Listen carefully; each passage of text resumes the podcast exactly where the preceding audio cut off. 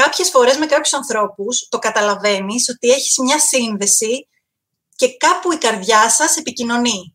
Και αυτό είναι το πιο ωραίο. Και σίγουρα υπάρχει κάποιος εκεί έξω, με όποιο τρόπο κι αν μιλάς, για όποιο θέμα κι αν μιλάς, που η καρδιά του θα συνδεθεί με τη δική σου. Και σίγουρα θα, θα βρεθεί αυτός ο άνθρωπος.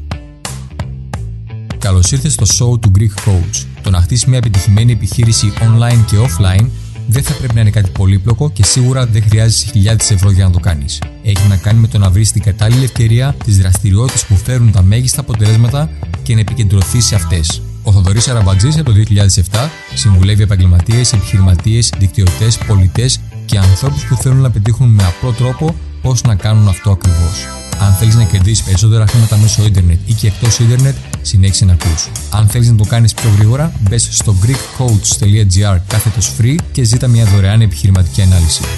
Λοιπόν, ξεκινάμε. Λοιπόν, καλησπέρα. Καλώς ήρθατε σε ένα ακόμα live, σε μια ακόμα συζήτηση που έχει σκοπό να κάνει τα πράγματα πιο απλά στη ζωή σας. Και σήμερα λοιπόν έχω ένα τέτοιο αξιόλογο άτομο που θα κάνουμε μια πολύ ενδιαφέρουσα συζήτηση. Θα μιλήσουμε για γιατί, γιατί αξίζει κάποιος να ασχοληθεί με το blogging, αν ακόμα και αν δεν έχει κάποιο προϊόν, κάποια επιχείρηση, για ποιο λόγο αξίζει να ασχοληθεί κάποιος με το blogging σήμερα; Πώς να διατηρήσεις τις ισορροπίες σου και πώς να τα προλαβαίνεις όλα, αν γίνεται αυτό, όταν ασχολείσαι με πολλά πράγματα ταυτόχρονα και έχεις πολλούς διαφορετικούς ρόλους.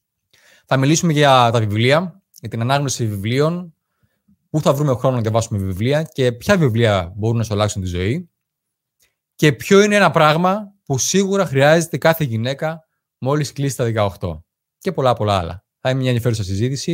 Η καλεσμένη μου στο σημερινό live είναι και αυτή από εδώ το Κλικής.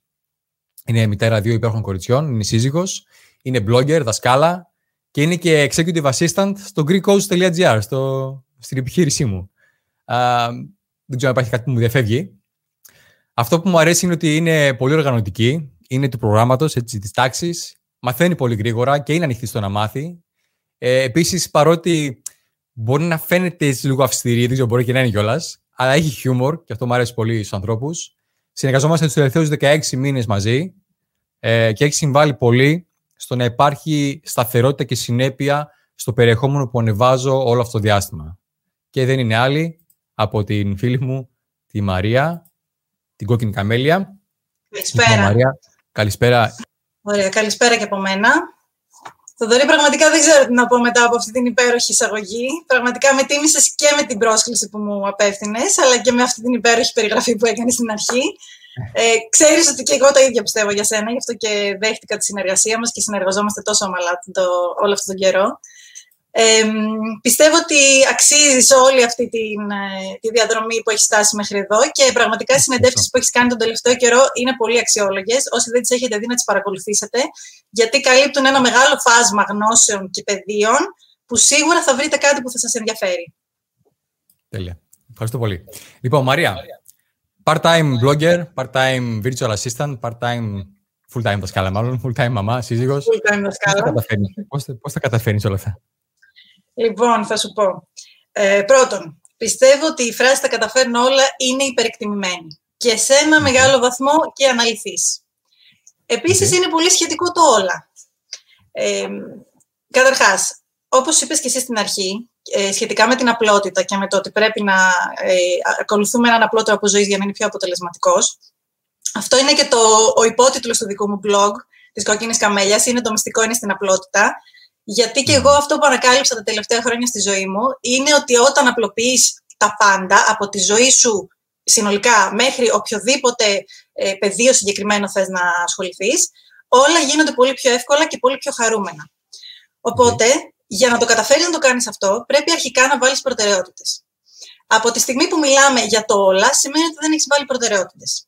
Άρα, ξεκινάμε από το ότι το όλα δεν υπάρχει. Υπάρχουν οι προτεραιότητες. Εγώ φέτος ε, προσλήφθηκα στο σχολείο που δεν το περίμενα γιατί έγιναν έκτακτες προσλήψεις λόγω της κατάστασης και είχα και την συνεργασία τη δική μας που είχε ξεκινήσει από καιρό πριν. Ε, έχω επίσης την οικογένειά μου, τα δύο παιδιά μου και τον άντρα μου. Ε, κάνω επίσης και μεταπτυχιακό που ξεκίνησε πριν από λίγους μήνες. Έχω το blog, την κόκκινη καμέλια και φυσικά όλα τα υπόλοιπα της καθημερινότητας που τρέχουν. Οπότε ο τρόπος για να τα καταφέρνεις όλα είναι ένας. Να αποφασίσεις ότι θα κάνεις αυτά που μπορεί στη λίστα που είπα να ακούγονται πολλά, αλλά είναι μόνο αυτά. Δεν έχω απαιτήσεις από τον εαυτό μου να κάνω άλλα πράγματα, γιατί αυτά αυτή τη στιγμή είναι η προτεραιότητά μου. Από εκεί και πέρα θα πρέπει να αναγνωρίσω 100% το ότι ο άντρας μου έχει αναλάβει όλα τα υπόλοιπα που δεν μπορώ να κάνω εγώ. Πριν την καραντίνα είχαν αναλάβει κι άλλοι, αλλά τώρα λόγω του ότι είμαστε απομονωμένοι δεν μπορούν. και σε δεύτερο χρόνο, για μένα το πιο σημαντικό είναι αυτά που κάνεις να σου αρέσουν. Γιατί αν δεν σου αρέσουν και αν δεν σε γεμίζουν, δεν θα μπορέσεις να κρατήσεις πολύ καιρό όλο αυτό. Όσο και αν παλεύεις και αν προσπαθείς να τα χωρέσεις αυτά τα όλα, ό,τι σημαίνει για τον καθένα τα όλα, θα κρατήσει πολύ λίγο καιρό αυτή η αγωνία σου και αυτός ο αγώνας σου και αυτή η πάλι να τα χωρέσεις. Αν σου αρέσουν, στο τέλος της ημέρας, τουλάχιστον και τον εαυτό μου μπορώ να το πω αυτό, στο τέλος της ημέρας είμαι πολύ κουρασμένη, αλλά είμαι πολύ χαρούμενη. Μου αρέσει πάρα πολύ να μαθαίνω, το ανέφερες και εσύ, είχα σκοπό και εγώ έτσι κι αλλιώς να το πω. Μου αρέσει πάρα, μα πάρα πολύ να μαθαίνω καινούργια πράγματα, γι' αυτό και ξεκίνησα το μεταπτυχιακό. Και μου αρέσει πάρα πολύ και να διδάσκω. Αυτό που κάνω δηλαδή στο σχολείο με ευχαριστεί και με γεμίζει πολύ και φυσικά η οικογένειά μου, το blog που επίσης το ξεκίνησα για παρόμοιους λόγους, είναι όλα πράγματα που με γεμίζουν, οπότε στο τέλος της ημέρας είμαι ευχαριστημένη και γεμάτη. Είπες ότι κάνεις μόνο αυτά. Ποια είναι, ας πούμε, κάποια που δεν κάνεις; Α, μεγάλη κουβέντα. Ε, τον τελευταίο καιρό δεν κάνω δουλειά στο σπίτι. Okay. Που ήμουν ε, το βασικό άτομο που έκανε τις δουλειές στο σπίτι. Αλλά αυτό είναι κάτι που το έχω αναθέσει αλλού, διότι δεν χωράει μέσα στην ημέρα. Okay. Ας πούμε τηλεόραση, ξέρω εγώ, βλέπεις, δηλαδή... Όχι, α, ναι, πολύ, πολύ, καλή, ε... πολύ καλή αφορμή, ναι. Ε, Βόλτες εκ των πραγμάτων, δεν μπορώ λόγω της κατάστασης δυστυχώς. Ε, πριν ξεκινήσει η καραντίνα, ε, άφηνα πάντα λίγο χρόνο τα Σαββατοκύριακα για να βγαίνω κάποιες βόλτες με την οικογένεια, με κάποιους φίλους. Αυτό το θεωρώ μέσα στο όλα, τουλάχιστον μια φορά okay. την εβδομάδα, να κάνω κάτι που θα είναι τέτοιου τύπου. Ε, τηλεόραση όχι δεν βλέπω. Είναι δηλαδή εξαιρετικές mm. περιπτώσεις που θα κάτσω να δω κάτι. Ε, προτιμώ τα social media, προτιμώ να κάνω κάτι που έχει σχέση με το blog, που έχει σχέση με την ανάγνωση βιβλίων που είπες και εσύ ότι μου αρέσει πολύ. Όχι, η τηλεόραση γενικά δεν είναι στι επιλογές μου. Okay. Ε, το blog σου πότε το ξεκίνησες; Λοιπόν, το blog. Το blog ξεκίνησε σαν μικρόβιο, μου μπήκε, το 2015. Είχα μία φίλη από τη σχολή, η οποία έχει ξεκινήσει νωρίς το δικό της blog χρόνια πριν και την ακολουθούσα στα social media λόγω του ότι γνωριζόμασταν και εκεί είδα ότι υπάρχει αυτό το πράγμα που μπορεί κάποιος να ανεβάζει άρθρα κτλ. Ε, το 2015 ήταν ενός έτους η μεγάλη μου κόρη και εγώ τότε δεν εργαζόμουν πουθενά, ήμουνα μόνο μαμά και αυτό δεν με γέμιζε. Ξέρω ότι για πολλές γυναίκες η μητρότητα είναι κάτι που τις ευχαριστεί πάρα πολύ και δεν ψάχνουν τίποτα πέρα από αυτό. Ε, δεν ανήκω σε αυτή την κατηγορία, οπότε το να είμαι μόνο μαμά ε, προσωπικά με περιόριζε. Ήθελα να έχω μία δημιουργική διέξοδο και επειδή μου αρέσει και πολύ να γράφω, ήθελα κάτι που να μπορεί να το συνδυάζει. Ε, ξεκίνησα την ιδέα να την καλλιεργώ λίγο το 2015 που έκανα πρώτη φορά αυτή τη σκέψη που είδα τη φίλη μου που είχε αυτό το blog, αλλά η ιδέα ορίμασε μετά από αρκετό καιρό, στις αρχές του 2017, σχεδόν 1,5 χρόνο μετά. Εκείνο το διάστημα ήμουν στο κρεβάτι γιατί ήμουν έγκυο στη δεύτερη κόρη μου και είχα κύηση υψηλού κινδύνου. Οπότε ήμουν για 7 ε, εβδομάδες σχεδόν περιορισμένη στο κρεβάτι. Ε, δεν μπορούσα να κάνω τίποτα. Οπότε αποφάσισα ότι είναι η στιγμή μου να ασχοληθώ με αυτό. Εκείνο το διάστημα, τυχαία ή όχι, η Άσπα, η γνωστή Άσπα Online, ε, ξεκίνησε τη σειρά της 1-2-3 blog, τη σειρά email, μια σύντομη σειρά email για όσους ενδιαφέρονται να δημιουργήσουν blog και παρακολούθησα αυτή την, ε, τη σειρά, την εκπαιδευτική της Άσπας και αποφάσισα ότι ήταν η κατάλληλη στιγμή για να το κάνω. Αυτό που σου περιγράφω τον Ιανουάριο του 2017. Το blog το ανέβασα τον Οκτώβριο του 2017, δηλαδή 9 μήνες μετά. Σε όλο αυτό το διάστημα μελετούσα, δεν υπερβάλλω αν πω ότι μελετούσα πιο πολύ από ό,τι για τις Πανελλήνιες. Έχω διαβάσει στην, στην αναζήτηση Google How to start a blog, έχω διαβάσει μέχρι τη σελίδα 10 όλα τα αποτελέσματα. Είχα διαβάσει τα πάντα και τα έμαθα όλα με αναζήτηση που έκανα δική μου και με μελέτη κυρίως σε ξένα sites. Δεν ήξερα τότε ότι υπάρχει τόσο μεγάλη ελληνική blogging κοινότητα που μπορείς να μάθεις τόσα πράγματα και να ρωτήσεις επακριβώ αυτό που θέλεις και να πάρεις την απάντηση. Για παράδειγμα, την προηγούμενη εβδομάδα έχεις καλεσμένο τον ε, Παναγιώτη Σακαλάκη, που είναι web developer, από εδώ από το κλικής φίλος μας. Ε, δεν τον ήξερα τότε τον Παναγιώτη, δεν ήξερα το Inkstory που έχει τόσο μεγάλο πλούτο με άρθρα στα ελληνικά για το WordPress και γενικά για οτιδήποτε θέλει να κάνει οποιοδήποτε στο ίντερνετ. Οπότε τα ψάξα όλα μόνη μου και αυτούς τους 9 μήνες το έστησα το blog αποκλειστικά μόνη μου. Το ξεκίνησα λοιπόν και με αυτόν τον τρόπο άρχισα σιγά σιγά να ανεβάζω άρθρα και ήμουνα πολύ συνεπής στην αρχή. Ανέβαζα ένα άρθρο την εβδομάδα με συνέπεια με τη δική σου συνέπεια δεν μπορώ να πω. Ένα άρθρο την εβδομάδα με ευλάβεια. Και ουσιαστικά αυτό για μένα ήταν ένα τέλειο τέριασμα του να γράφω που μου αρέσει πολύ και της, ε, του ανοίγματος στο ίντερνετ που γενικά τα social media μου άρεσαν. Ε, οπότε ήταν ένα τέλειο τέριασμα και μια πολύ καλή ευκαιρία και ένας τρόπος να διοχετεύσω τη δημιουργικότητά μου. Από τότε έχουν αλλάξει πάρα πολλά, ε, τρία χρόνια μετά. Έχω γνωρίσει καταπληκτικούς ανθρώπους και σε ένα μέσω του blog κατά κάποιο τρόπο σε γνώρισα, μέσω του Instagram. Ε, θα μπορούσα να πω ότι έχ, χωρίζω κατά κάποιο τρόπο και τη ζωή μου στην εποχή προ-blog και μετά blog. Όσοι με ξέρουν μπορούν να το καταλάβουν. Είμαι ένας διαφορετικός άνθρωπος από τότε έχω βρει κατά κάποιο τρόπο την ταυτότητά μου, έχω αποκτήσει περισσότερη αυτοπεποίθηση, έχω πολύ καλύτερη ψυχολογία, έχω γράψει και άρθρο γι' αυτό στο blog που λέγεται το blogging και η ψυχική υγεία της μάνας. Εντελώς τυχαία και πάλι, 10 Οκτωβρίου που ανέβασα το πρώτο μου άρθρο, είναι η Παγκόσμια ημέρα ψυχικής υγείας. Τυχαίο ή όχι, κανείς δεν μπορεί να το κρίνει. και πραγματικά ήταν, για τα πρώτα χρόνια ήταν μόνο η χαρά μου η δημιουργική ε, και στη συνέχεια έγινε και ε, εξελίχθηκε σε μια συνεργασία με, την, ε, με τη δική μας ε, συνεργασία και πλέον βλέπω ότι μπορεί να γίνει κάτι πάρα πολύ ωραίο, πάρα πολύ δημιουργικό και μπορεί να σου δώσει διεξόδους που δεν τις περιμένεις. Ακόμα και επιχειρηματικές, ακόμα και ευκαιρίες εργασίας, ακόμα και ε, ευκαιρίες να βρεθείς με ανθρώπους, να δικτυωθείς και να δημιουργήσεις σχέσεις πολύ σοβαρές, πολύ σημαντικές, ε, που έχουν αξία στη ζωή σου, ίσως και περισσότερο από ό,τι οι σχέσεις που είχες από τα παιδικά σου χρόνια. Εγώ έχω δημιουργήσει φιλίες μέσω του blogging, που ξέρουν ποια άτομα είναι αυτά, πολύ καλά το ξέρουν. Ε, είναι άτομα που γνωρίζουν πράγματα για μένα που μπορεί να μην τα ξέρουν άνθρωποι που με βλέπουν κάθε μέρα. Και για μένα αυτό είναι πάρα πολύ σημαντικό. Αυτό το άνοιγμα σε άλλους ανθρώπους. Ειδικά για μένα που είμαι εσωστρεφής χαρακτήρας κατά βάση, αυτό το άνοιγμα μέσω του διαδικτύου ήταν η τέλεια ευκαιρία να δικτυωθώ και να βρω ανθρώπους που αξίζουν. Δεν ξέρω αν έδωσα πολύ μεγάλη δεν μιλάς δεν μιλάς ανεξωστρεφής, λέω, τόση ώρα μιλάς ανεξωστρεφής. ε, στο λέγεινε με αυτήν την ε, ασφάλεια που βρισκόμαστε τώρα δεν έχω πρόβλημα. Πρώτον. Και δεύτερον, ε, έχω εξασκηθεί αρκετά τον τελευταίο καιρό. Ε, και με το YouTube που έχω ξεκινήσει εδώ και 1,5 χρόνο.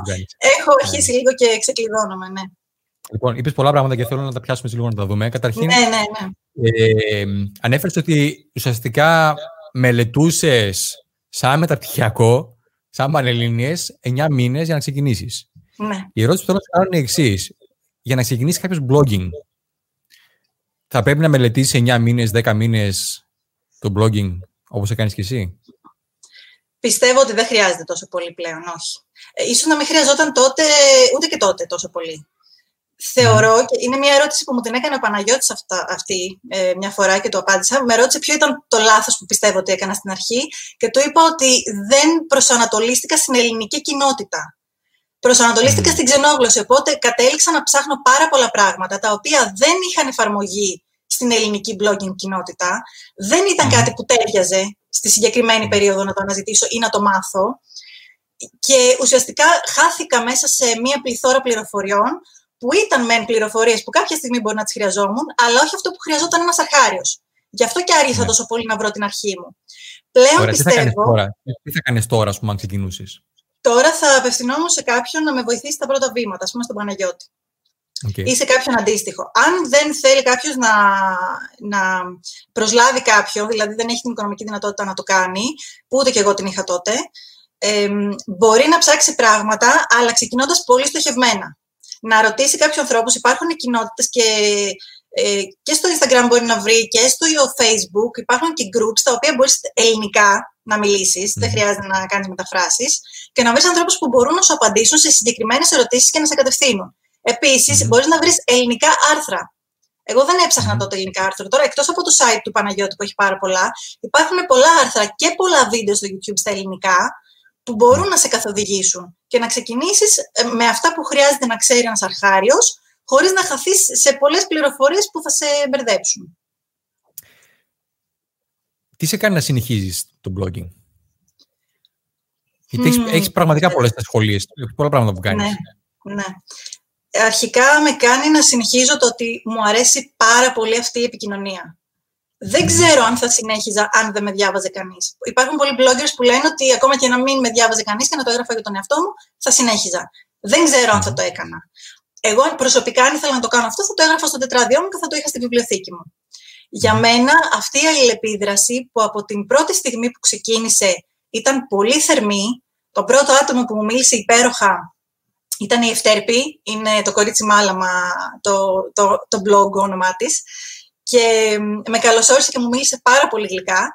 Και για μένα αυτή η αλληλεπίδραση με τους αναγνώστες, η αλληλεπίδραση με, το, με τα άτομα στο Instagram που μιλάμε, αυτό το ότι υπάρχει κάποιος άλλος πίσω από την οθόνη που σε ακούει και που σου στέλνει ένα μήνυμα και σου λέει «Ξέρεις κάτι, το διάβασα αυτό και με βοήθησε πάρα πολύ». Ή το διάβασα αυτό και πιστεύω ότι ταιριάζουμε πολύ σε αυτό που πιστεύουμε. Ε, για, για μένα αυτό είναι. Και όλη μου η παρουσία στα social media και το blog και το YouTube είναι αυτοί οι άνθρωποι από την άλλη πλευρά που έχουν κάτι να πούν και κάτι να απαντήσουν. Αυτή η επικοινωνία για μένα είναι το, το κορυφαίο και ο λόγος για τον οποίο εξακολουθώ να το κάνω. Την επιθυμώ και με ικανοποιεί πολύ όταν την παίρνω. Θεωρείς ότι θα πρέπει κάποιος να ξέρει, να το έχει με το να γράφει για να ξεκινήσει ένα blog; Κοίταξε, θεωρώ ότι στη γλώσσα που θα αποφασίσεις να γράψεις, ε, αρκεί να ξέρεις τη βασική χρήση της γλώσσας. Το πρόβλημα της ορθογραφίας δεν, δεν υπάρχει καν. Πλέον υπάρχουν εργαλεία τα οποία διορθώνουν ε, το κείμενο αυτόματα. Δεν το συζητάμε. Από εκεί και πέρα, αν μπορείς να γράψεις με έναν ε, αξιοπρεπή τρόπο τουλάχιστον να είναι κατανοητό το κείμενό σου, δεν χρειάζεται κάτι περισσότερο. Μπορεί ναι. εγώ προσωπικά να έχω απέτηση από τον εαυτό μου ένα κείμενο για να ανέβει, να είναι σε έναν αλφα βαθμό έτσι, ικανοποιητικό ως προς αυτό, αλλά αυτό είμαι εγώ. Υπάρχουν πάρα πολλά blogs και προσωπικά και εγώ διαβάζω blogs και άνθρωποι πίσω από τις οθόνες οι οποίοι δεν γράφουν κάτι εντυπωσιακό, με εντυπωσιακό τρόπο, αλλά γράφουν αυτό που είναι δικό τους και το καταλαβαίνεις ότι είναι πολύ αυθεντικό. Παίρνεις από αυτούς κάτι που όταν κλείνεις την οθόνη το θυμάσαι. Αυτό είναι που έχει τη μεγαλύτερη σημασία. Δεν είναι ανάγκη να είσαι λογοτέχνης, ούτε αρθρογράφος, ούτε να είσαι κάποιος που, ε, ξέρω εγώ, δημόσιος ομιλητής και θα μιλάς κάπως εντυπωσιακά που όλοι από κάτω θα, θα σταματάνε να μιλάνε και θα σε ακούνε. Έχεις το κοινό σου, έτσι. Δηλαδή, αν μιλάς με συγκεκριμένο τρόπο, mm-hmm. χρησιμοποιήσει συγκεκριμένο τρόπο να εκφραστείς, προφανώς θα προσελκύσεις αντίστοιχο κοινό. Ακριβώς. Ακριβώς. Και ο Παναγιώτη, επανέρχομαι στον Παναγιώτη, γιατί πολλές κουβέντες έχουμε κάνει με τον Παναγιώτη για αυτά τα θέματα. Μου είχε πει ότι όταν είχε ξεκινήσει το Story, μιλούσε στο, ε, στο ενικό, εσύ και όχι εσείς, που γράφουν οι περισσότεροι mm. bloggers, και τότε ήταν από τους λίγους που το έκανε και έπαιρνε πολλά αρνητικά σχόλια γι' αυτό. Και τον προσεγγισε στη συνέχεια μια μεγάλη στο σελίδα για να, να δημοσιεύει τα άρθρα του και του είπαν ότι ο λόγος που τον προσέγγισαν ήταν επειδή τους άρεσε το ότι μιλούσαν με το εσύ. Οπότε ναι. πάντα, αυτό είναι ένας κανόνας γενικός.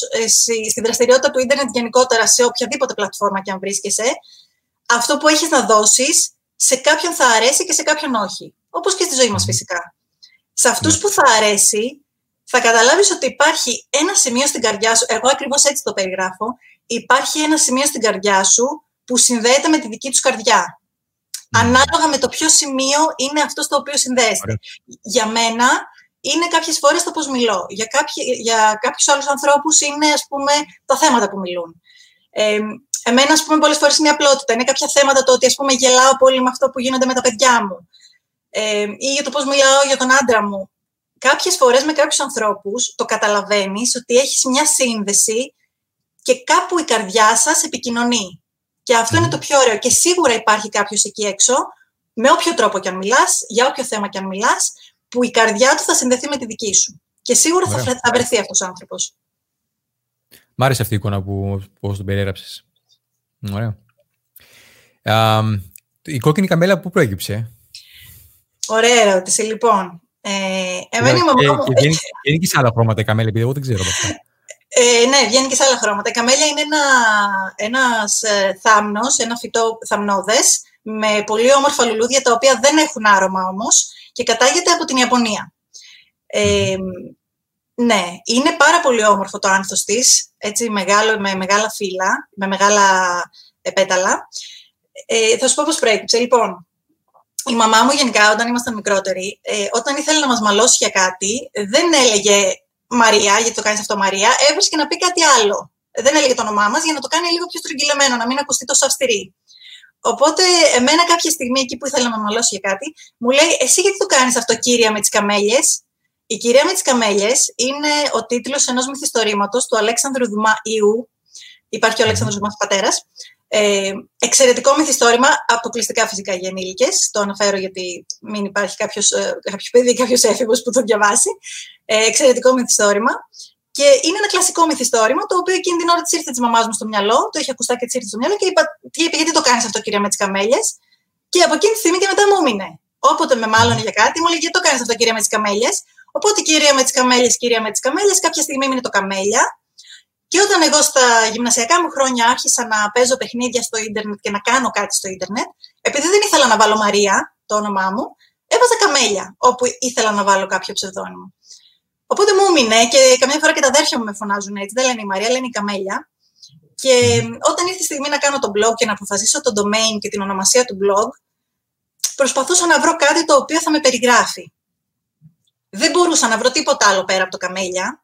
Και επειδή ήθελα να το συνδυάσω με ένα χρώμα, όταν έχεις να διαλέξεις ένα χρώμα, ποιο άλλο χρώμα διαλέγεις εκτό από το κόκκινο, δεν ξέρω. Εγώ πάντα το κόκκινο διαλέγω. Οπότε η κόκκινη καμέλια ήταν η ονομασία που, στην οποία κατέληξα δεν ξέρω αν είναι πάρα πολύ εφάνταστη και πάρα πολύ ταιριαστή για brand ή για κάτι που θέλεις να το προωθήσεις σε επίπεδο marketing, αλλά έχει γίνει πλέον το ψευδόνυμό μου, έχει γίνει το χαρακτηριστικό μου, οπότε νομίζω ότι πλέον με χαρακτηρίζει οπουδήποτε και αν το συναντήσει κανείς. Κοίταξε, η νούμερο ένα εταιρεία σε αξία παγκοσμίως είναι, είναι φρούτο. Σωστά. Έχεις δίκιο. Οπότε έχω πιθανότητα. Λοιπόν, να πούμε καλησπέρα στην Άντια που βλέπω εδώ πέρα, στην, ε, στην Ειρήνη, στην Λίνα, ε, στον Κωνσταντίνο. Γεια σου, Ξαφένια. Ωραία. λοιπόν, κάτι άλλο. Όπως ξέρεις, έχω μια πολύ μεγάλη ομάδα, η οποία mm κυρίως είναι γυναίκες.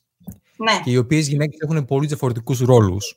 Εντάξει. Mm-hmm. Άλλες εργάζονται σε πάλι, άλλες ε, ε, έχουν μέρος τη φροντίδα του σπιτιού και όλες αυτές έχουν τη δική τους επιχείρηση σε συνεργασία μαζί μου. Μία από τις προκλήσεις που αντιμετωπίζουν είναι το να διατηρούν ισορροπίες ανάμεσα σε όλα αυτά.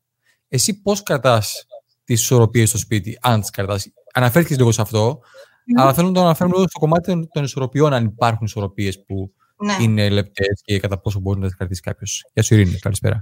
Θα σου πω.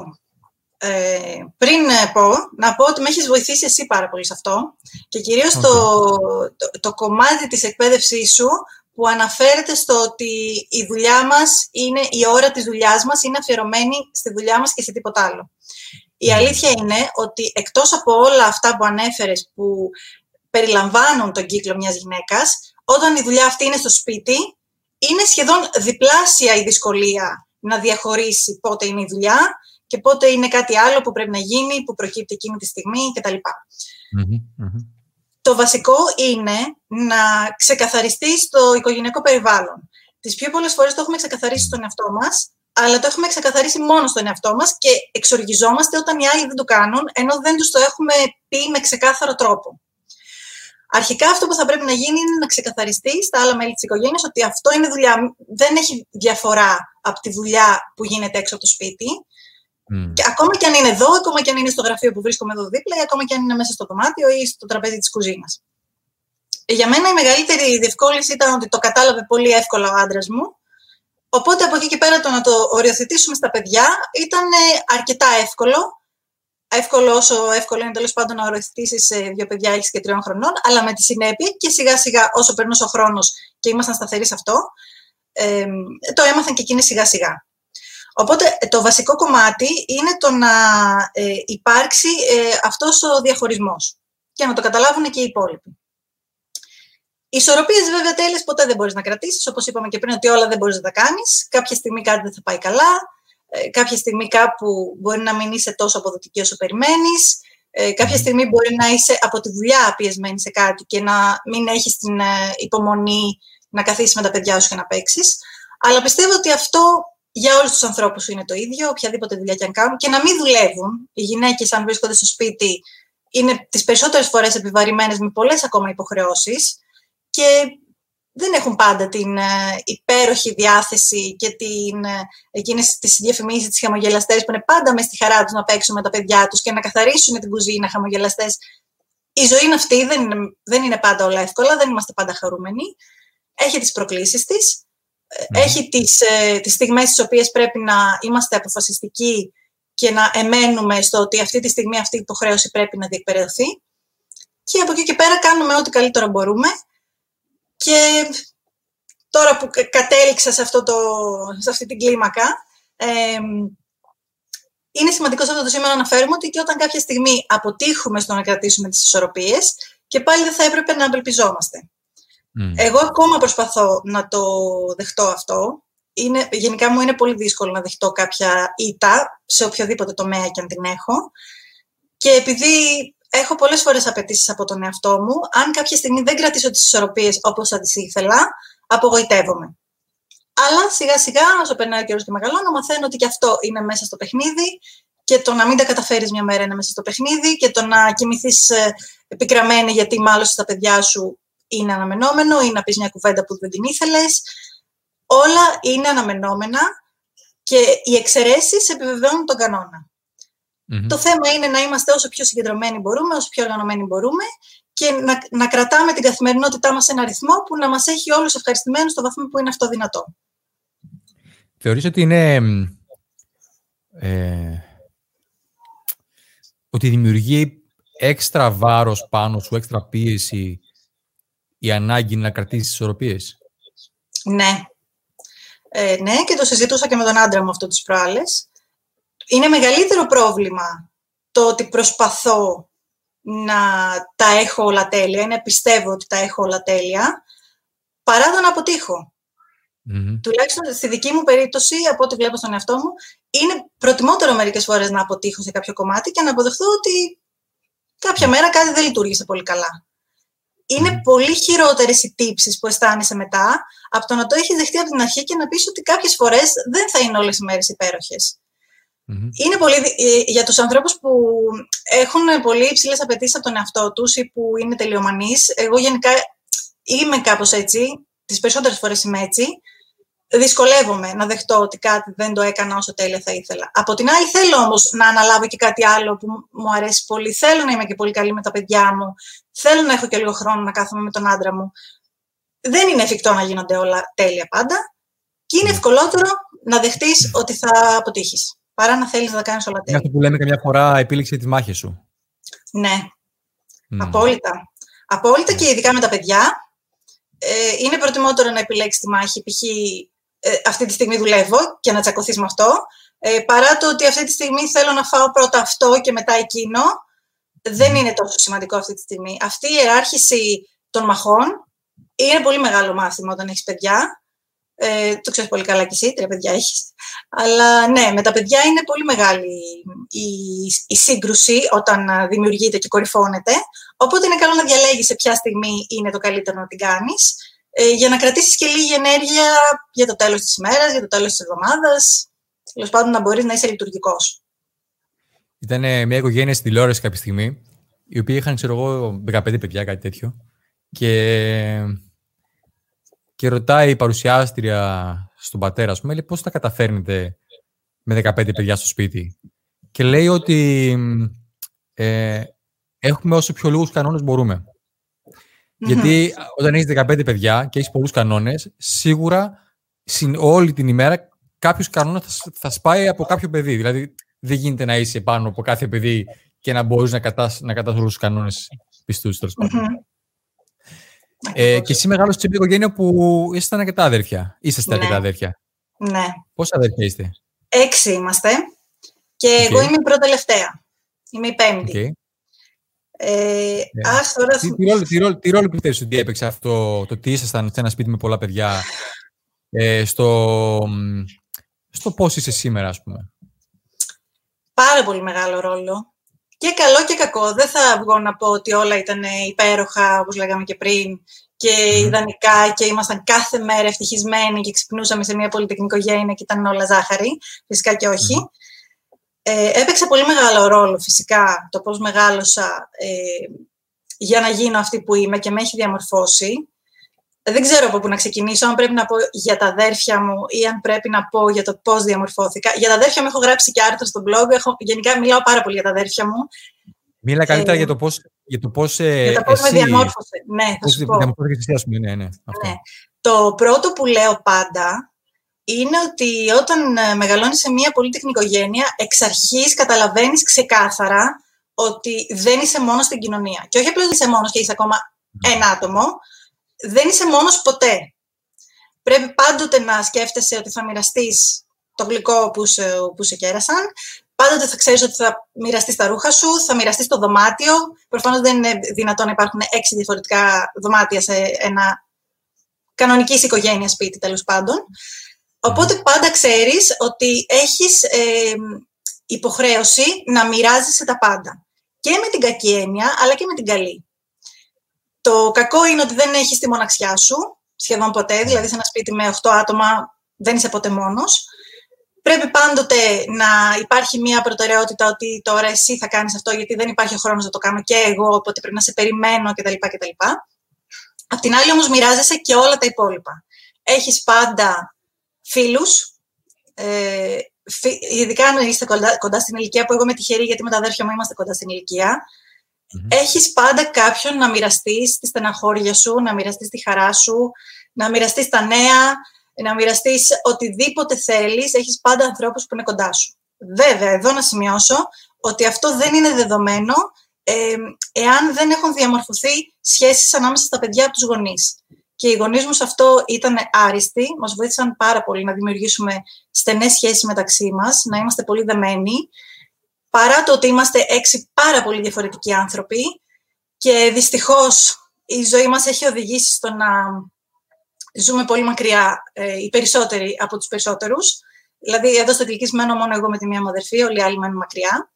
Και τώρα, λόγω της κατάστασης, δεν μπορούμε να βρεθούμε εδώ και πολύ Αλλά είμαστε πολύ δεμένοι, μιλάμε καθημερινά και ακόμα και αν υπάρχουν διαφορές στον τρόπο ζωής μας, ε, διαφορές στις απόψεις μας σε πολύ σημαντικά θέματα, διαφορές στο χαρακτήρα μας, στην καθημερινότητά μας, στην ηλικία μας πλέον, γιατί καταλαβαίνεις ότι έξι παιδιά, ο πρώτος με τον τελευταίο έχουν 12 χρόνια διαφορά.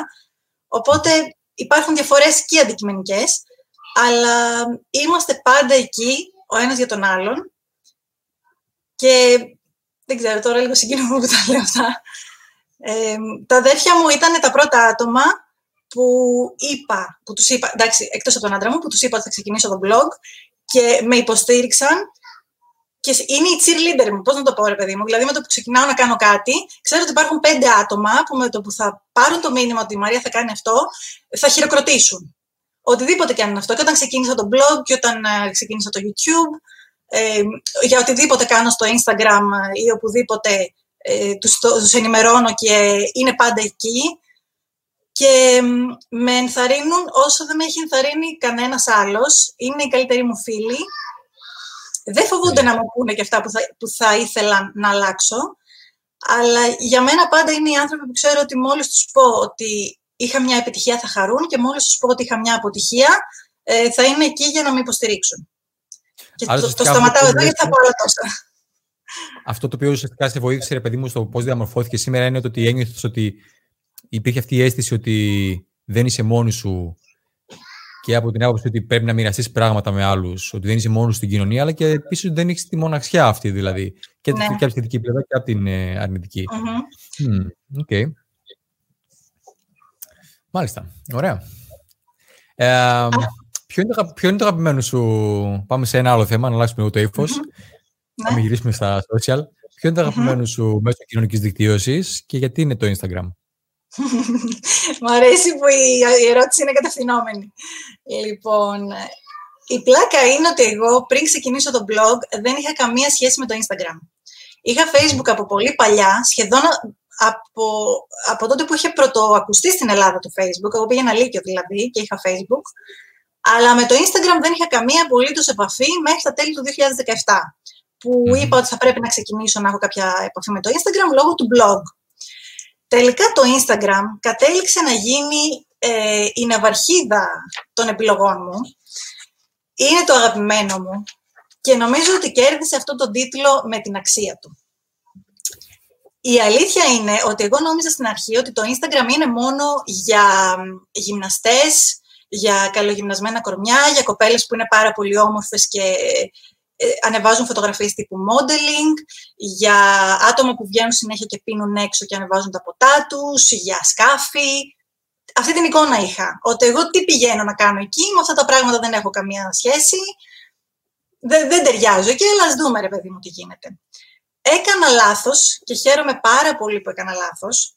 Ε, τελικά το Instagram φαίνεται ότι δεν είναι καθόλου επιφανειακό. Αν συνδεθείς με τα σωστά άτομα, μπορείς να δημιουργήσεις κοινότητες και δίκτυα με ανθρώπους που, για να επανέλθω, επικοινωνούν οι καρδιές σας. Έχω γνωρίσει άτομα μέσω Instagram που από μία κουβέντα καταλαβαίνεις ότι οι καρδιές σας έχουν ένα κοινό, ένα κοινό σημείο. Και είναι πολύ πιο εύκολο να βρεις αυτή τη σύνδεση μέσω Instagram παρά μέσω του blog που είναι μία δημοσίευση ας πούμε, την εβδομάδα και ένα σχόλιο την εβδομάδα από κάποιον. Το Instagram έχει αυτή την άμεση αλληλεπίδραση και το ότι γκρινιάζουμε που δεν μας δίνει τη δυνατότητα να βγούμε σε περιβάλλον εκτός Instagram, παρά μόνο από το swipe up των stories και το link ναι. ε, στην περιγραφή. Ε, αυτό το κλειστό δημιουργεί αυτή την εσωστρέφεια και αυτή με τη σειρά της δημιουργεί αυτές τις στενές σχέσεις. Μπορεί να δώσει τη δυνατότητα το Instagram να δημιουργηθούν υπέροχες σχέσεις. Έχω γνωρίσει και έχω δημιουργήσει υπέροχες σχέσεις με άτομα από το Instagram και ένα πολύ μεγάλο ποσοστό των αναγνωστών του blog είναι από το Instagram. Ε, και σε ένα από εκεί σε γνώρισα, αν δεν απατώμε. Ε, και επίσης μπορείς πλέον να ψάξεις και πάρα πολλά πράγματα. Έχω και ένα hashtag στο προφίλ μου. Όταν ανεβάζω μια ερώτηση στα stories, έχω το hashtag, το hashtag που λέει Instagram is the new Google. Δεν χρειάζεται να γκουγκλάρεις τίποτα. Αν έχεις έναν αλφα αριθμό ακολούθων, ό,τι θες να ρωτήσεις, το ρωτάς και από τις απαντήσεις που παίρνεις, μετά μπορείς να κάνεις πιο στοχευμένα αναζήτηση στο Google, οπότε να είσαι λίγο πιο περιορισμένος ε, στο πόσα πράγματα θα βρεις. Μπορείς πλέον να μάθεις τα πάντα για το blogging, για το για το πώς να αναπτυχθείς στο Instagram, χωρίς τον Σονίκας που τον είχες πριν από λίγο καιρό καλεσμένο και ήταν πραγματικά ασταμάτητος. Ε, μπορείς να αναπτύξεις επαγγελματικές σχέσεις, φιλικές σχέσεις, να βρεις ανθρώπους για να σου λύσουν κάποιο πρόβλημα, οτιδήποτε. Για μένα το Instagram... Συνεργασίες, ναι. φυσικά. Για μένα το Instagram είναι ένα εργαλείο που αν το χρησιμοποιήσεις σωστά και προσανατολιστείς εκεί που θέλεις, μπορείς να δημιουργήσεις ε, δίκτυα με ανθρώπους που έχετε εξαιρετική επικοινωνία και μπορεί να σου προσφέρει πολλά. Τέλεια. Λοιπόν, καλησπέρα να πούμε και στην, ε, στο Δημήτρη, στην ε, Κατερίνα και στο Σάβα, βλέπω εδώ πέρα, στον Αναστάσιο, στον Παναγιώτη το Λάο, την Άξο. Ωραία. Α, ε, μια άλλη αγάπη σου, από ό,τι ξέρω, Μαρία, είναι τα βιβλία. Α, ναι. Έχεις χρόνο να διαβάσεις και βιβλία, από ό,τι καταλαβαίνω. Ε, πόσα βιβλία διαβάζεις κάθε χρόνο; Ε, διαβάζω περίπου... Είναι ο στόχος δηλαδή; Κοίταξε, ο στόχος μου είναι κάθε χρόνο να τα αυξάνω. Δυστυχώς mm. το 2020 δεν τον πέτυχα το στόχο αυτό. Είχα διαβάσει 30 βιβλία το 2019 και ο στόχος για το 2020 ήταν 35. Ούτε καν 31. Ήθελα να το πάω λίγο πιο μακριά. Δυστυχώς έχω διαβάσει μόνο 21 μέχρι στιγμής. Τα θεωρώ πολύ λίγα. Η χρονιά ήταν πολύ περίεργη με τις ε, καραντίνες και με όλα αυτά που αναφέραμε πριν με τα οποία ασχολούμαι. Mm-hmm. Ε, είπες στη λέξη κλειδί αν έχω χρόνο να διαβάζω βιβλία. Είχα ανεβάσει μια δημοσίευση στο προφίλ μου πριν από λίγο καιρό με ένα βιβλίο και είχα γράψει ότι αν δεν έχεις χρόνο να διαβάσεις βιβλία, δοκίμασε να αλλάξεις αυτή τη φράση και να πεις δεν είναι προτεραιότητά μου και όχι δεν έχω χρόνο. Και αυτό μπορείς να το κάνεις για οτιδήποτε άλλο ισχυρίζεσαι ότι δεν έχεις χρόνο. Δεν είναι προτεραιότητά μου να κάνω γυμναστική. Δεν είναι προτεραιότητά μου να περνάω χρόνο με τον άντρα μου. Δεν είναι προτεραιότητά μου να κάνω το τάδε πράγμα, να διαβάζω βιβλία παράδειγμα. Για όλα μπορείς να βρεις έστω και τον ελάχιστο χρόνο και ειδικά στο κομμάτι των βιβλίων θεωρώ ότι ο χρόνος δεν είναι πρόβλημα. Γιατί 100% έχεις πέντε λεπτά το βράδυ πριν κλείσεις τα μάτια σου για να διαβάσεις μία και μόνο σελίδα. Αν δεν έχεις αυτά τα πέντε λεπτά στο κρεβάτι, έχεις πέντε λεπτά στο αστικό καθώς πηγαίνεις στη δουλειά σου να διαβάσεις μία σελίδα από ένα e-book. Ή πέντε λεπτά έξω από τη δουλειά σου πριν μπεις στο κτίριο για να διαβάσεις μία σελίδα από ένα έντυπο βιβλίο ή από ένα e-book, οτιδήποτε. Ακόμα και μία σελίδα είναι ανάγνωση. Mm-hmm. Πολλοί θεωρούν ότι για να, θεω... για να ονομαστείς αναγνώστης θα πρέπει να διαβάζεις 50 βιβλία το χρόνο. Δεν ισχύει αυτό. Είσαι αναγνώστης, όπως και blogger, είσαι αν έχεις ένα blog, δεν ανάγκη να το διαβάζουν εκατομμύρια άνθρωποι. Αναγνώστης είσαι αν διαβάζεις γενικά. Και αυτό συνήθως ε, ε, μπορεί να περιγραφεί και με το ότι διαβάζεις πολύ λίγο. Δεν έχει σημασία. Διαβάζεις mm. πάντως. Δεν διαβάζεις όμως και ένα βιβλίο το χρόνο. Δεν είναι ανάγνωση ένα βιβλίο το χρόνο. Αλλά αυτά τα πέντε λεπτά μπορείς να τα αφιερώσεις αν πραγματικά σου αρέσει. Και αν θέλεις φυσικά να είναι αυτός ο χρόνος που θα τον αφιερώσεις εκεί. Αυτό είχαμε πει και με τον Κωνσταντίνο τον Χαραντινιώτη που μιλήσαμε για τον διαλογισμό. Mm-hmm, και έλεγε ναι, ότι αν δεν έχεις 10 λεπτά να κάνεις διαλογισμό, δεν έχεις ε, χρόνο να ζήσεις ουσιαστικά. Ναι, και μου άρεσε ναι. πάρα πολύ αυτό που είπες ε, και θα το χρησιμοποιήσω σίγουρα σε κάποιο βίντεο μου ή σε κάποιε εκπαιδεύσει. Ευχαριστώ. Ότι, ότι, δεν, δεν, ότι πρέπει να αλλάξεις το ότι δεν έχω χρόνο να κάνω το τάδε και να το λες ότι δεν είναι προτεραιότητά μου. Αλλά, Για μένα ήταν μεγάλη. Και στο μεγάλη κομμάτι των ενοχών αλλάζει, έτσι. Αυτό, αυτό ακριβώς θα σου έλεγα. Ήταν μεγάλη αλλαγή στο mindset σε σχέση με αυτό που λέγαμε πριν. Γιατί όταν δεν προλάβαινα, έλεγα αυτό δεν το προλαβαίνω. Μα δεν είναι αλήθεια ότι δεν το προλαβαίνω. Είναι ότι δεν θέλω να το κάνω. Ναι. Δεν είναι κάτι που μπαίνει μέσα στο πρόγραμμά μου. Αν mm. κάτι μπαίνει στο πρόγραμμά σου και δεν το κάνεις για ένα μήνα, δεν είναι ότι δεν έχεις χρόνο, είναι ότι δεν το έκανες. Γιατί δεν ήθελες, πιθανότατα. Πάντως δεν έγινε. Αυτό πρέπει να βγει εκτός προγράμματος. Δεν μπορεί να είναι κάτι που είναι σε αναμονή για τόσο καιρό. Ποιο βιβλίο διάβασες φέτος που σου άρεσε περισσότερο; Ω, φέτος πρέπει να είναι. Mm. Θα σου πω, θα σε ρωτήσω μετά και αν θες μετά απάντησε το αυτό. Ναι. Ε, ποιο είναι ένα βιβλίο από αυτά που έχεις διαβάσει Γενικά. Δεκάδες και βιβλία, ναι, που συστήνεις περισσότερο; Ω, ναι, έχω. έχω. Ε, φέτος αυτό που διάβασα και δεν θα έλεγα ότι μου άρεσε, θα έλεγα ότι με χτύπησε στα μούτρα. Εγώ, όταν ένα βιβλίο με, με ταρακουνάει, έτσι το λέω, με χτύπησε στα μούτρα, είναι το Όσοι αγαπιούνται τη Βικτόρια Χίσλοπ. Το οποίο βιβλίο ε, αναφέρεται στην περίοδο της κατοχής και του εμφυλίου και με λίγα λόγια παρουσιάζει την πλευρά την αριστερή και την πλευρά τη δεξιά, αρκετά αντικειμενικά θα έλεγα, αλλά το θέμα δεν είναι να καταλήξεις με ποια πλευρά είσαι, το θέμα είναι να καταλάβεις ότι όταν οι άνθρωποι μπαίνουν σε πόλεμο, γίνονται δυστυχισμένοι και κάνουν και τους άλλους δυστυχισμένους. Και το περιέγραψε με πολύ σκληρό τρόπο, αλλά μου έκανε ένα μάθημα ιστορίας πολύ δυνατό και με έκανε να συνειδητοποιήσω ότι δεν είναι ποτέ το θέμα με ποια πλευρά είσαι. Το θέμα είναι ότι πρέπει να αποφεύγεις τον πόλεμο και πάντα πρέπει να ξέρεις ότι όταν οι άνθρωποι μπαίνουν σε αυτό, στο ότι εγώ είμαι εδώ και εσείς απέναντι, πάντα πληγώνονται και πάντα γίνονται δυστυχισμένοι και προκαλούν κακό και στους άλλους. Πολύ διδακτικό βιβλίο, αρκετά σκληρό θα έλεγα, αλλά πολύ διδακτικό. Αυτό είναι το βιβλίο το διαχρονικά, διαχρονικά που συστήνεις. Όχι, αυτό ήταν της χρονιάς. Της χρονιάς. okay. ε, διαχρονικά βιβλία έχω πολλά. Εγώ γενικά δεν μπορώ να διαλέξω ένα βιβλίο. Ένα βιβλίο που μου αρέσει πολύ. Ε, έχω γενικά κατηγορίες, γιατί ε, δεν μπορείς να, να προτείνεις ένα βιβλίο σε όλους. Υπάρχουν κατηγορίες που αρέσουν στους περισσότερους ανθρώπους, οπότε ανάλογα με την κατηγορία που θέλουν, πηγαίνουν εκεί. Ε, ένα πάρα πολύ ωραίο μυθιστόρημα είναι το βιβλίο «Η σκιά του ανέμου» του Κάρλος Ρουίθ Θαφών, του Ισπανού, ο οποίος πέθανε πριν από ε, λίγο καιρό.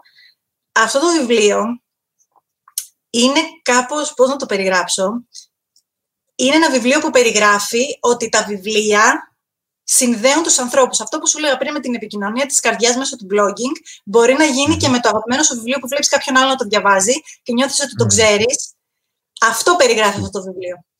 Έχει πλάκα γιατί αυτό το νόημα το είχα γράψει και εγώ σε ένα διήγημα που είχε βραβευτεί σε ένα διαγωνισμό πριν από τρία χρόνια, πριν διαβάσω το βιβλίο του Θαφών.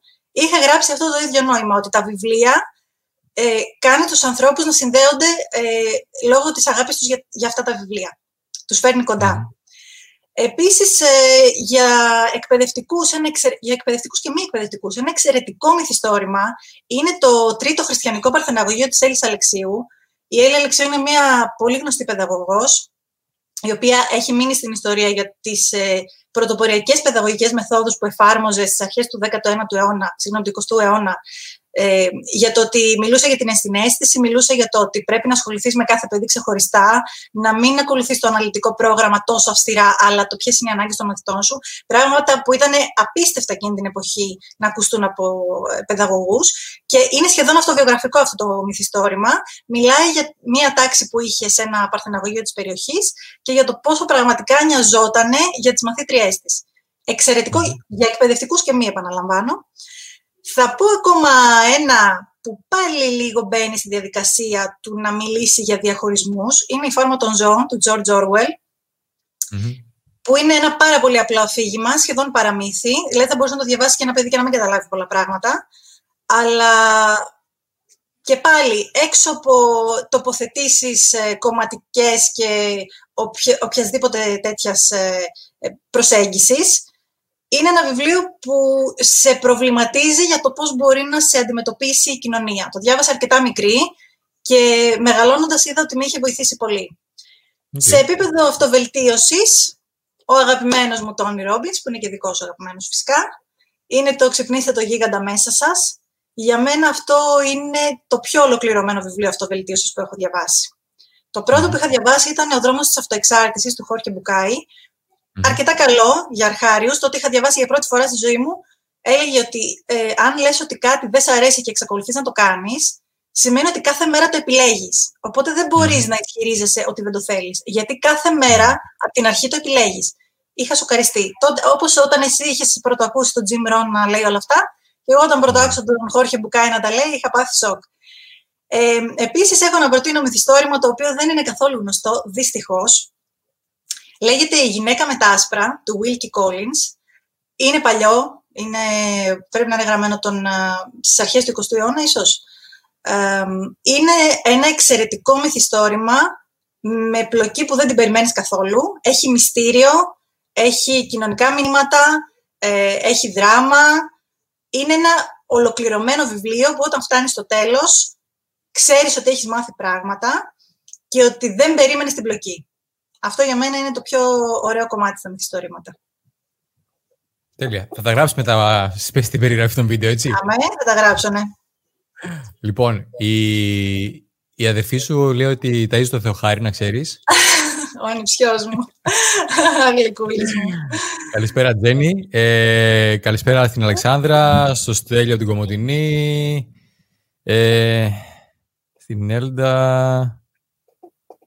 Βλέπω γενικά και τον κόσμο. Ωραία. Αυτό ήταν το ένα βιβλίο που είχες να προτείνεις. Πάρα πολύ ωραία. Okay. Ναι, ναι, ναι. Ποτέ δεν μπορείς να διαλέξεις μόνο ένα. Είναι αδύνατον.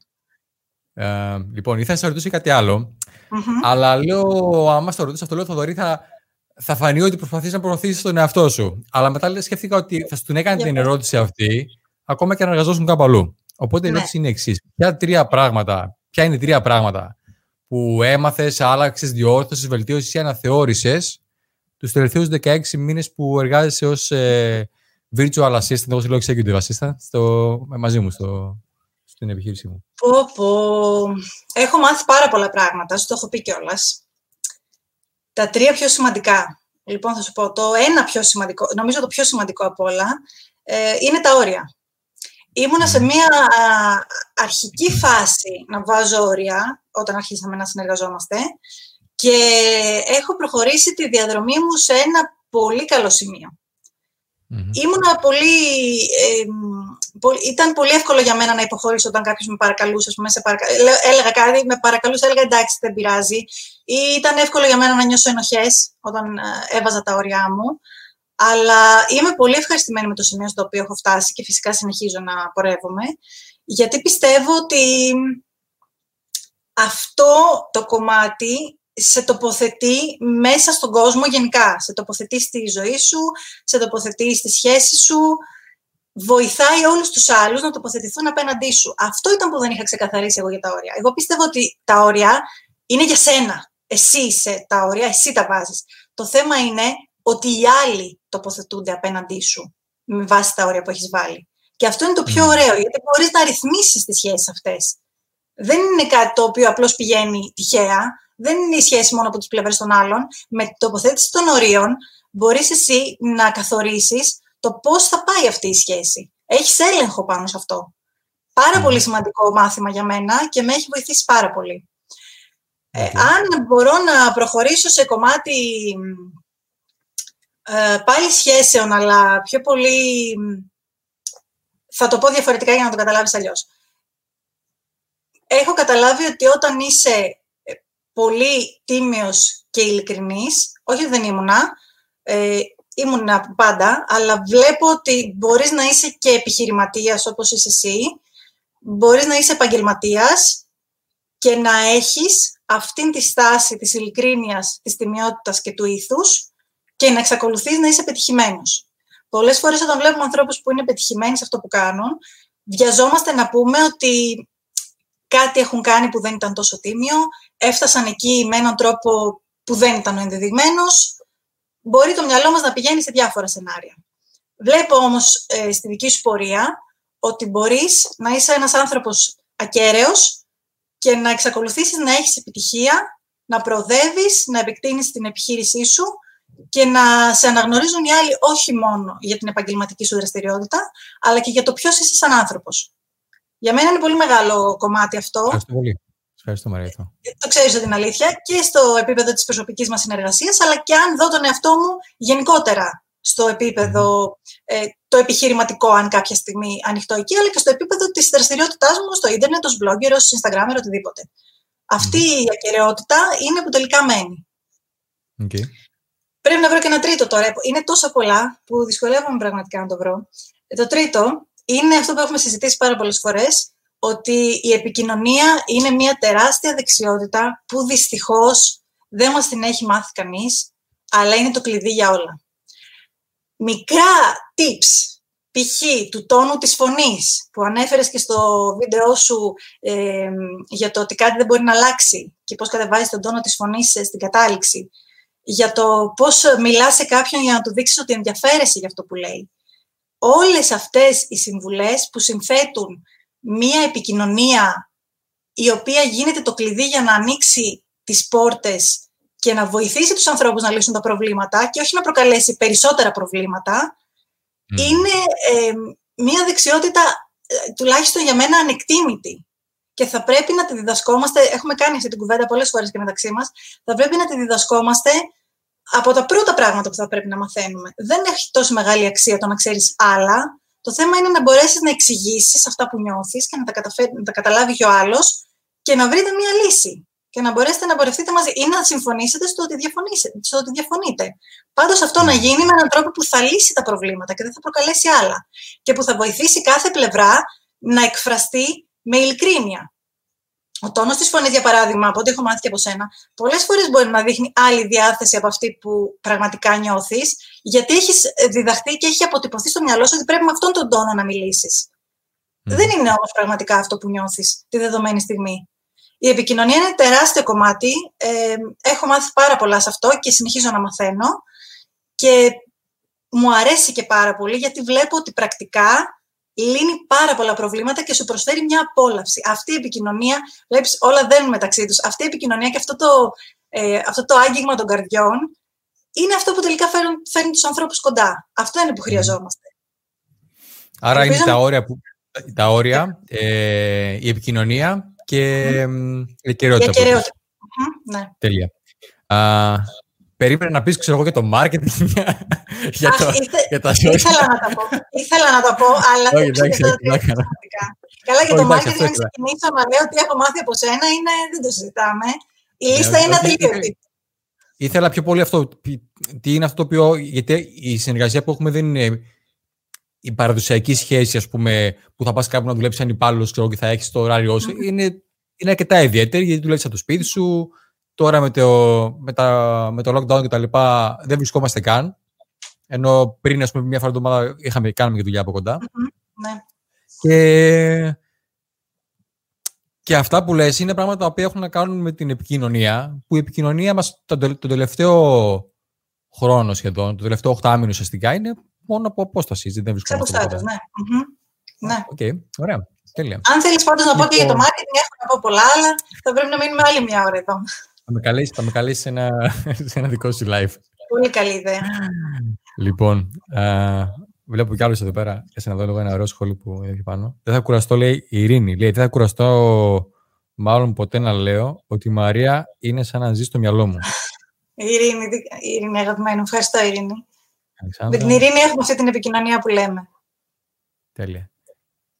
Λοιπόν, α, και κι άλλο εδώ πέρα. Λέει εδώ η η Κάλλη, ε, πολύ αξιόλογη blogger και άνθρωπος για σένα, μάλλον αυτό. Ευχαριστώ πολύ, Κάλλη μου. Και η Κάλλη από τα πρώτα άτομα που με δέχτηκε τόσο θερμά στη συνάντηση στη Θεσσαλονίκη, όταν ήμουν νεούδη ακόμα, έξι μήνες που ήμουν στο blogging και με κάλεσε σε μια συνάντηση στη Θεσσαλονίκη και με καλοδέχτηκαν όλες οι κοπέλες εκεί. Κάλλη, σε ευχαριστώ. Ήταν και αυτή από τις πρώτες που, που με δέχτηκε έτσι. Λοιπόν, Μαρία. Ξέρω ότι έχεις έντονα συναισθήματα για ένα θέμα συγκεκριμένο. Για πες. Το, το οποίο έχει να κάνει με το δίπλωμα. Αχ, ναι. Ε, γιατί νομίζω... θα πρέπει η γυναίκα. Συμφωνώ εγώ μαζί σου, εννοείται 100% σε αυτό. αλλά γιατί κατά τη γνώμη σου θα πρέπει η γυναίκα να έχει δίπλωμα και να οδηγάει από νωρίς; Λοιπόν, η αλήθεια είναι νομίζω ότι πλέον τα άτομα που με ακολουθούν στο Instagram ε, όταν βλέπουν κάποιο αντίστοιχο story γελάνε. Ναι, νομίζω ότι έχω, έχω γίνει λίγο αστεία με αυτό το θέμα, το αναφέρω συνέχεια. Θα σου πω γιατί. Ε, η όλη μου σκέψη συνοψίζεται σε μία φράση. Γιατί δεν μας το λένε αρκετά νωρίς. Και θα το εξηγήσω. Δεν ξέρω εσύ και όσοι αυτή τη στιγμή μας ακούνε, πόσους άντρες ξέρετε άνω των 20 χρονών, μην πω 18, πες μόλις πέρασε στο πανεπιστήμιο, πες μόλις ψάχνει δουλειά, πες μόλις πήγε στρατό κτλ. Που να μην έχει δίπλωμα. Σκέψου πόσους άντρες γνωρίζεις στην ηλικία 20 με 30, ας πούμε, που δεν έχει δίπλωμα. Εγώ, εγώ μπορεί να ξέρω έναν. Αυτή τη ναι, στιγμή, ναι, αν σκεφτώ ναι. όλους τους άντρες της ζωής μου που γνωρίζω σε αυτή την ηλικία, δεν συζητάω για μεγαλύτερους, ας πούμε για αυτήν. Μπορεί να ξέρω μόνο έναν αυτή τη στιγμή. Όχι να έχει αυτοκίνητο, να έχει δίπλωμα.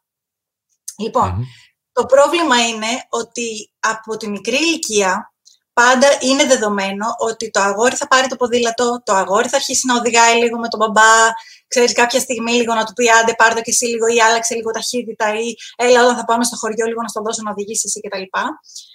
Ε, θεωρείται ότι είναι κάτι που αφορά μόνο τα αγόρια. Τα κορίτσια δεν χρειάζεται δεν, θα, σε, θα, σε, θα σε πηγαίνει ο άντρας σου, δεν ξέρω τι φράσεις μπορεί να χρησιμοποιούνται. Θεωρείται πάντω ότι τα κορίτσια δεν χρειάζεται να ασχοληθούν με αυτό το θέμα. Ενώ τα αγόρια με το που θα κλείσουν τα 18, τουλάχιστον σου λέω τα, όλα τα άτομα που γνωρίζω εγώ, είναι δεδομένο ότι κάποια στιγμή θα πάρουν το δίπλωμα και κάποια στιγμή θα πάρουν και το αμάξι του μπαμπά. Και κάποια στιγμή θα οδηγήσουν και το αμάξι του φίλου, κάποια στιγμή θα αγοράζουν και δικό τους αμάξι κτλ. κτλ. Το θέμα όμως είναι, έχω γράψει και άρθρο στο blog γι' αυτό, για ποιο λόγο πρέπει οι γυναίκες να οδηγάνε, ότι η οδήγηση είναι μία πάρα πολύ σημαντική δεξιότητα και όχι μόνο από άποψη πρακτικότητας.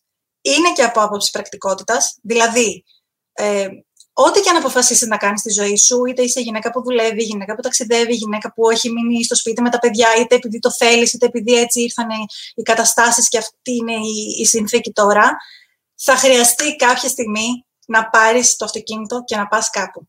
Θα χρειαστεί πολλές στιγμές να πάρεις το αυτοκίνητο και να πας κάπου. Και αυτό που λέω στις περισσότερες γυναίκες είναι ότι δεν είναι ανάγκη να έχεις την, ε, το θάρρος να πάρεις το αυτοκίνητο και να πας στην Αθήνα. Ας γνωρίζεις να πάρεις το αυτοκίνητο και να πας μέχρι το πατρικό σου. Να πας μέχρι εκείνο το μαγαζί που πηγαίνεις και παίρνεις αυτά τα πράγματα και να γυρίσεις. Είναι πολύ δύσκολο με τις συνθήκες που έχει πλέον αποκτήσει η οικογένεια και η καθημερινότητα. Ας, ας μην μιλώ μόνο για γυναίκες που έχουν παιδιά. Και η καθημερινότητα, οι χρόνοι είναι τέτοιοι που θα χρειαστεί κάποια στιγμή να το κάνεις αυτό. Κατά πάσα πιθανότητα θα χρειαστεί πολλές φορές να το κάνεις αυτό. Φυσικά δεν αναφέρομαι σε γυναίκες οι οποίες μπορεί να έχουν κάποιο σοβαρό πρόβλημα υγείας και δεν μπορούν να το κάνουν, ή που παίρνουν κάποια φαρμακευτική αγωγή και δεν επιτρέπεται, ή που μπορεί να έχουν κάποια πολύ σοβαρή φοβία. Δεν αναφέρομαι φυσικά σε αυτό.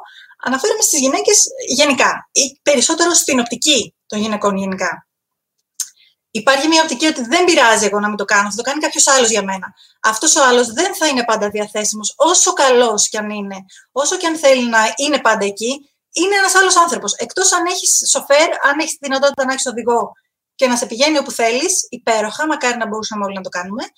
Αλλά ένας άλλος άνθρωπος δεν μπορεί πάντα να σε πάει εκεί που θέλεις, δεν βολεύουν πάντα τα μέσα μεταφοράς, δεν έχεις πάντα τη δυνατότητα να πάρεις ταξί και πολλές φορές ίσω στερηθεί πράγματα επειδή δεν έχεις δυνατότητα να πάρεις το αυτοκίνητο και να πας. Και επαναλαμβάνω, και ας μην είναι το δικό σου αυτοκίνητο. Μπορεί να είναι του μπαμπά, μπορεί να είναι του, του κουνιάδου. Δύσκολα, βέβαια, ο άλλος ε, δανείζει το αυτοκίνητό του, μεγάλη κουβέντα και αυτή, ούτε και εγώ δεν δίνω το αυτοκίνητό μου, αλλά εν πάση περιπτώσει. Συνεχίζω όμως ε, να επανέλθω εκεί που έλεγα ότι δεν είναι μόνο θέμα πρακτικότητας. Ε, στο άρθρο που έχω γράψει στο blog αναφέρω ότι η οδήγηση είναι μια δεξιότητα που σου προσφέρει πάρα πολλά πράγματα. Εγώ δηλαδή από τότε που άρχισα να οδηγάω συνειδητοποίησα ότι οδηγάω ανάλογα με το τι άνθρωπος είμαι και αλλάζω και ως άνθρωπος ανάλογα με αυτά που βλέπω στην οδήγηση. Ο ενδεδειγμένος τρόπος οδήγησης, όπως μας είχαν πει στα μαθήματα που είχαμε κάνει τα θεωρητικά, είναι να οδηγάς με τέτοιο τρόπο ώστε να προβλέψεις το λάθος του άλλου οδηγού. Δηλαδή το θέμα ποιο είναι, όχι να έχεις δίκιο. Το θέμα δεν είναι ποιος έχει δίκιο, το θέμα είναι να μην γίνει το τρακάρισμα. Αν αυτό δεν είναι μάθημα ζωής, δεν ξέρω ποιο άλλο είναι. Και με τα κορίτσια μου, πολλές φορές όταν είμαστε στο αυτοκίνητο, κάνουμε κουβέντες με αφορμή αυτό.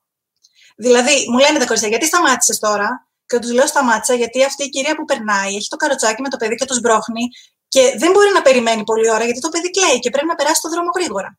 Ή παράδειγμα, γιατί σταμάτησες τώρα, αφού μπορούσες να περάσεις, γιατί αυτό το σήμα μας λέει ότι πρέπει να σταματήσουμε. Ναι. Όλα αυτά είναι μαθήματα τα οποία, τουλάχιστον στη δική μου ματιά, είναι μαθήματα ζωής. Το να λειτουργήσεις το δρόμο, να προβλέψεις το λάθος του άλλου, να συγχωρήσεις το λάθος του άλλου, να ζητήσεις συγγνώμη. Είναι θέματα που σχετίζονται με το χαρακτήρα σου, σχετίζονται με το ποιος είσαι στην κοινωνία, πώς συμπεριφέρεσαι, πώς αλληλεπιδράς με τους άλλους. Για μένα είναι μάθημα ζωής. Αν μη τι άλλο, ας μην σκεφτεί κανένας άλλο στην πρακτικότητα, είναι το να είσαι υπεύθυνος, το ότι έχεις ένα όχημα που πρέπει να το κυβερνήσεις, πρέπει να, να είσαι καλά ε, στην υγεία σου, να, να βλέπεις καλά, να φοράς τα γυαλιά σου, αν έχεις μοιοπία.